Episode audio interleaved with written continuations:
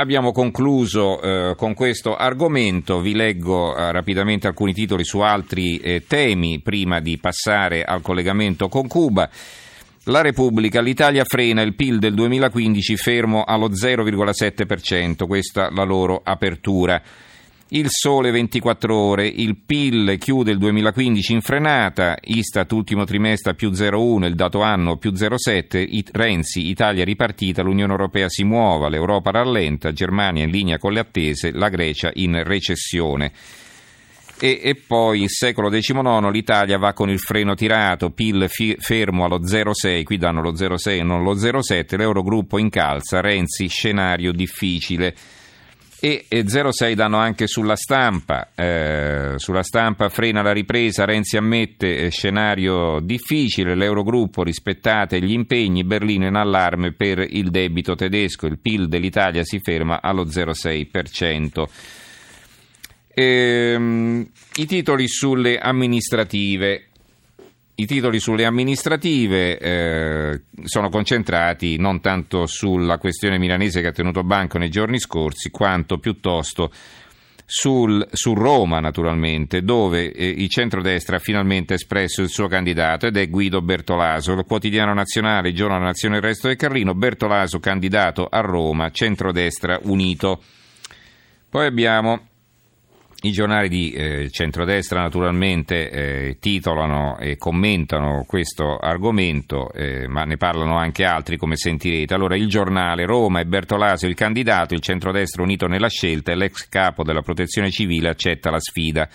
Una richiesta firmata da Berlusconi, Salvini e Meloni sblocca l'impasse sulle comunali romane. Il candidato sindaco del centrodestra sarà Guido Bertolaso che all'appello dei moderati finalmente uniti ha risposto entusiasta. Sono onorato della fiducia, accetto la sfida. Il centro-sinistra invece sceglierà il suo candidato con le primarie tra sei sfidanti. Grillo non ha ancora scelto il suo uomo. E poi, sempre in prima pagina, comincia eh, il ritratto di Bertolasio, il medico in maglia blu che risolve le emergenze. Questo è il titolo eh, libero, Eureka, c'è Bertolaso, resta da sciogliere il nodo Marchini, l'altro candidato che si ispirava al centrodestra e sperava di ottenere l'appoggio eh, dei principali partiti dell'area e adesso praticamente il centrodestra con candidati se ne, ritrova con, se ne ritrova con due candidati anche abbastanza credibili, quindi bisognerà vedere come si divideranno non solo i partiti ma anche l'elettorato. Il manifesto eh, rispunta a destra la carta Bertolaso per il Campidoglio. Ricordo che poi eh, si, vota con, eh, due, si vota su due turni, quindi poi si va al ballottaggio, i due più votati vanno al ballottaggio. Eh, l'unità. Bertolaso candidato a Roma sceglie sempre Berlusconi, dopo annunci e ripensamenti la destra torna al primo nome. Il commento di Mario Lavia, la partita è cominciata, dunque la destra romana dopo il poco commendevole fuggi-fuggi di Giorgia Meloni per motivi personali e reciproci veti su Marchini e su Rita Dalla Chiesa, ripiega su un personaggio del recente passato, Guido Bertolaso, presentato come uomo del fare, ma del fare che? Proprio come piace a Berlusconi, a cui infatti piaceva e che infatti lo ha imposto. Poi abbiamo il foglio. Parisi spiega perché candidarsi sindaco è una bella idea per tutti. Un centrodestra riunito alternativo a Sala e a Renzi per le riforme che la sinistra non riesce a fare, causa sinistra, buon governo e meno tasse. Quindi una lunga intervista al candidato del centrodestra Stefano Parisi a Milano naturalmente. Ecco, il tempo di Roma invece Bertolaso grandi rischi il centrodestra ha deciso, sarà l'ex capo della protezione civile il candidato di Roma. A Roma pesano però le liti, i processi e i sondaggi e Marchini che ha vinto le primarie del tempo. Eh, dico in redazione che il messaggero invece non ce l'ho la prima pagina, se per caso fosse arrivata e me la stampate, così leggiamo anche cosa dice l'altro quotidiano romano. Gianmarco Chiocci, il direttore sul Tempo, scrive eh, Il miracolo di San Guido, questo è l'editoriale, alla roulette delle candidature dei casinò eh, romano, la pallina si è incastrata nella casella di Guido Bertolaso che dopo aver sdegnosamente battuto in ritirata ci ha ripensato quando ha letto con una certa goduria la nota di Berlusconi, Salvini e Meloni che lo supplicavano in ginocchio di salvare il centrodestra alla deriva. Si ricomincia da lui dunque con un accordo, con un vorticare di pensieri opposti, visto che l'accordo ufficializzato ieri sera è il primo passo dell'attraversamento di una foresta di mangrovie. Proviamo a spiegare perché. Guido Bertolasi un nome eccellente, un uomo concreto che ha sempre parlato poco e fatto tanto per l'Italia, un Mr. Wolf chiamato a risolvere ogni tipo di problemi, dai rifiuti ai terremoti e prima ancora nell'organizzazione del Giubileo del 2000 insieme a Giacchetti e che pure stavolta ha risolto un problema, da, problema politico mica da poco. Insomma, questo floricasse dell'emergenza, metafora vivente che aiuta a prendere contezza di ciò che è oggi Roma, sulla carta sarebbe il candidato ideale per raddrizzare una città attraversata dallo tsunami della mala politica e della criminalità, devastata dall'epidemia della decadenza e con una cittadinanza sfollata dalla fiducia. Dunque, chi meglio di Bertolaso che a tsunami, epidemie e sfollamenti ha dedicato gran parte della sua esistenza? Ma c'è un ma, anzi più di uno, e quindi qui si cominciano ad elencare quelle cose che poi avevamo letto nel titolo i processi pendenti, i sondaggi e Marchini che incombe. A proposito di eh, politica, eh, abbiamo Cicchitto eh, che propone di trasformare l'NCD in nuovo centro, togliendo la parola destra, ed escludere così la collaborazione con la Lega.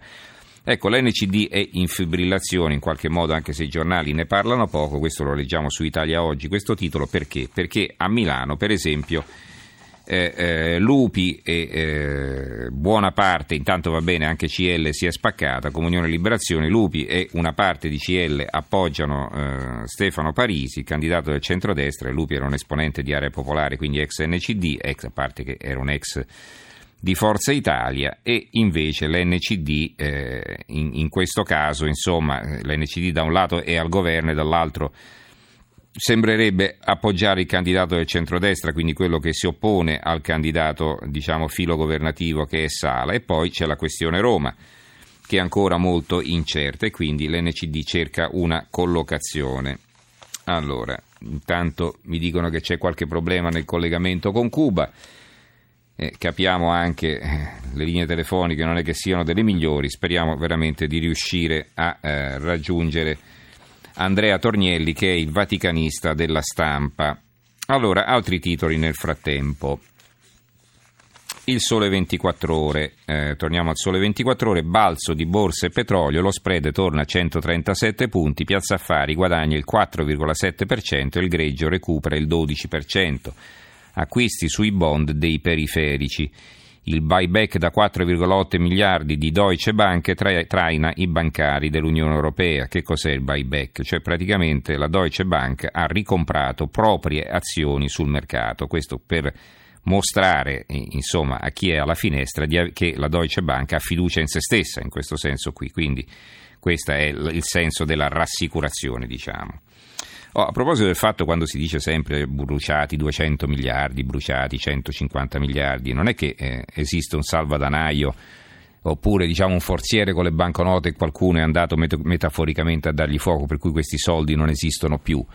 Questi sono soldi virtuali, cioè il valore della capitalizzazione eh, bor- delle, delle borse, eh, del valore delle borse sui mercati. Allora, che cosa significa questo? Se voi avete una casa che vale, supponiamo, 200.000 euro e il valore delle case eh, diminuisce, e supponiamo che scende del 10%, la vostra casa anziché valere 200.000 euro ne vale eh, 10.000 euro in, vale 10.000 euro in meno, quindi il 10%, no? il 10% sono 20.000 euro, vale 180.000 euro invece di 200.000 euro, ma non è che avete bruciato 20.000 euro, semplicemente il valore della casa nel caso in cui voi l'andaste a vendere eh, sarebbe diminuito, ecco questo è il senso del, del, dei soldi bruciati, quindi non, non si brucia in realtà un bel niente.